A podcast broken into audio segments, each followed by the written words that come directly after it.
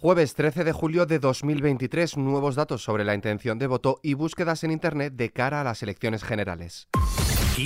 Noticias, con Álvaro Serrano. El Centro de Investigaciones Sociológicas da ganador al PSOE en las elecciones generales con el 31% de los votos, 1,4 puntos por encima del Partido Popular en un barómetro realizado antes del inicio de la campaña electoral, donde el bloque de izquierdas consigue más porcentaje que la derecha. Sumar se queda con el 15,5% de voto estimado, que añadido al de los socialistas permitiría a la izquierda hacerse con el 46,5% de los sufragios, mientras que el Partido Popular, con el 29,6% y Vox, que sube hasta el 11,7%, se quedarían en el 41,3% de los apoyos. Como respuesta, el Partido Popular ha retado nuevamente al presidente del gobierno, Pedro Sánchez, a llegar a un acuerdo para garantizar que gobierne la lista más votada en las elecciones generales tras el último barómetro del CIS. Por su parte, el PSOE ve en el barómetro de julio que el escenario está abierto para el 23J al tiempo que observa nervios en el Partido Popular a los que achacan las conspiraciones sobre el voto por correo. Escuchamos al respecto a Pilar Alegría, portavoz nacional del PSOE.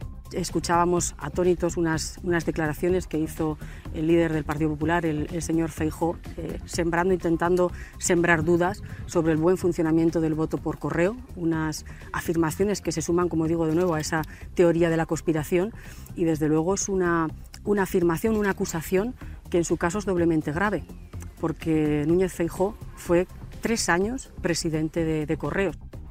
En esta línea, la ministra de Transportes, Movilidad y Agenda Urbana, Raquel Sánchez, ha tachado de muy grave lo afirmado por el candidato del PP en las elecciones generales del 23 de julio, Alberto Núñez Feijo, acerca de los trabajadores de correos en relación con el voto telemático y señala que lo que pretende el líder popular es cuestionar nuestro sistema democrático. Escuchamos también a la vicepresidenta tercera del Gobierno y candidata de Sumar, Yolanda Díaz. Le pido al señor Feijo que respete a los trabajadores y a las trabajadoras que se están dejando la piel y además, como saben, con oficinas de correos que ya ah, llevan trabajando los fines de semana y que van a garantizar que todo el mundo que quiera votar por correo lo pueda hacer. El comportamiento del señor Feijo poniendo en duda eh, la manipulación de los votos es muy grave en democracia y le pido desde aquí que rectifique. En este sentido, un total de 106 oficinas de correos en Madrid y en Barcelona abrirán el próximo sábado desde las 9 de la mañana hasta las 9 de la noche y el domingo desde las 9 hasta las 2 de la tarde. A estas aperturas extraordinarias se unirán oficinas de toda España, particularmente de las zonas turísticas costeras, donde se prevé una mayor afluencia. En concreto, 1.966 oficinas de todo el país estarán abiertas. De la intención de voto pasamos a las búsquedas en Internet. El presidente del gobierno, Pedro Sánchez, y Vox acaparan con un 45% y un 39% respectivamente las búsquedas por candidato y partido en Google desde el inicio de la campaña de las elecciones generales del 23 de julio. La plataforma Google Trends cifra en un 39% las búsquedas sobre Vox con una diferencia considerable con respecto al 24% del Partido Popular, el 18% de la coalición de izquierdas Sumar, el 16% del PSOE y el 3% de EH Bildu, que son todos los partidos que se recogen en la estadística. Por su parte, Sánchez lidera la estadística de los candidatos con un 45% frente al 37% del líder del Partido Popular, Alberto Núñez Fijo, el 10% de la vicepresidenta y líder de Sumar, Yolanda Díaz, y el 8% del líder de Vox, Santiago Bascal, que a diferencia de su partido está a la cola de la estadística. Cambiamos de asunto. Sumar acusado a los partidos de la derecha de elevar al ridículo el problema de la ocupación ilegal de viviendas, una crítica compartida por el PSOE durante el debate con portavoces económicos organizado por la agencia EFE, en el que PP y Vox han prometido desocupaciones express. Así se ha referido al tema Nacho Álvarez, secretario de Estado de Derechos Sociales. ¿Saben cuánto, cuál es el stock de vivienda que hay en nuestro país? 26 millones de viviendas. ¿Sabes cuáles son eh, el número de juicios, según el Consejo General del Poder Judicial, que el año pasado terminaron por ocupación yendo a los juzgados? 2.000. El 0,01% de la vivienda de este país.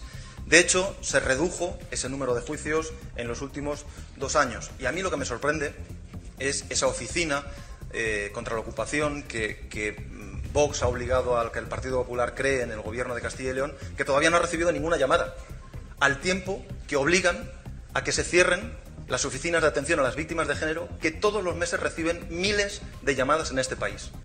Por otro lado, el presidente del Partido Popular de Valladolid, Conrado Iscar, ha lamentado durante el acto de homenaje a Miguel Ángel Blanco en el 26 aniversario de su asesinato que desde el gobierno de España se sigue apoyando a los asesinos de los que depende, dice, la gobernabilidad del país. Escuchamos al líder popular Alberto Núñez Feijo.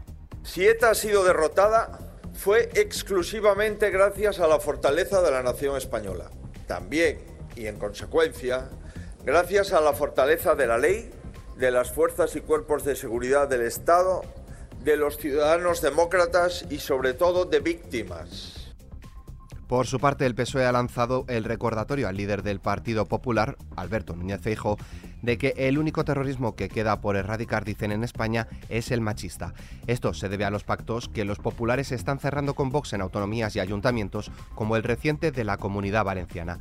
En clave internacional, el Tribunal de Roma ha absuelto al conserje de un instituto de la capital acusado de palpar las nalgas de una alumna, dado que considera que hacerlo durante menos de 10 segundos no es delito, lo que ha desatado la polémica, especialmente en redes sociales, donde los italianos están grabando tocándose los pechos y las nalgas durante 10 segundos para demostrar lo que da de sí ese tiempo. Más cosas, Rusia ha afirmado que ha atacado esta noche lugares de almacenamiento de municiones de las Fuerzas Armadas de Ucrania después de que Kiev denunciara un bombardeo con misiles y drones kamikaze, principalmente contra la capital del país. Pasamos al tiempo. Mañana viernes se espera tiempo estable y sin precipitaciones en casi todo el país. No obstante, la aproximación de un frente atlántico dejará cielos nubosos o cubiertos con precipitaciones en la mitad oeste de Galicia. Además, se esperan intervalos de nubes de evolución en el cuadrante nordeste peninsular y sierras del sureste, sin descartar alguna tormenta ocasional. En cuanto a las temperaturas, las máximas irán en descenso en Canarias, tercio suroeste peninsular, sur de Cataluña y oeste de Galicia en aumento en el resto y en especial en el entorno del Cantábrico Oriental donde los ascensos llegarán a ser extraordinarios. Las mínimas en descenso en el tercio sureste peninsular y en las Islas Canarias y por lo demás se espera un aumento general en el resto del país. Con el parte meteorológico nos despedimos, pero la información continúa puntual en los boletines de XFM y como siempre ampliada aquí en nuestro podcast XFM Noticias. Con Paula San Pablo en la realización, un saludo de Álvaro Serrano, que tengáis muy buen día.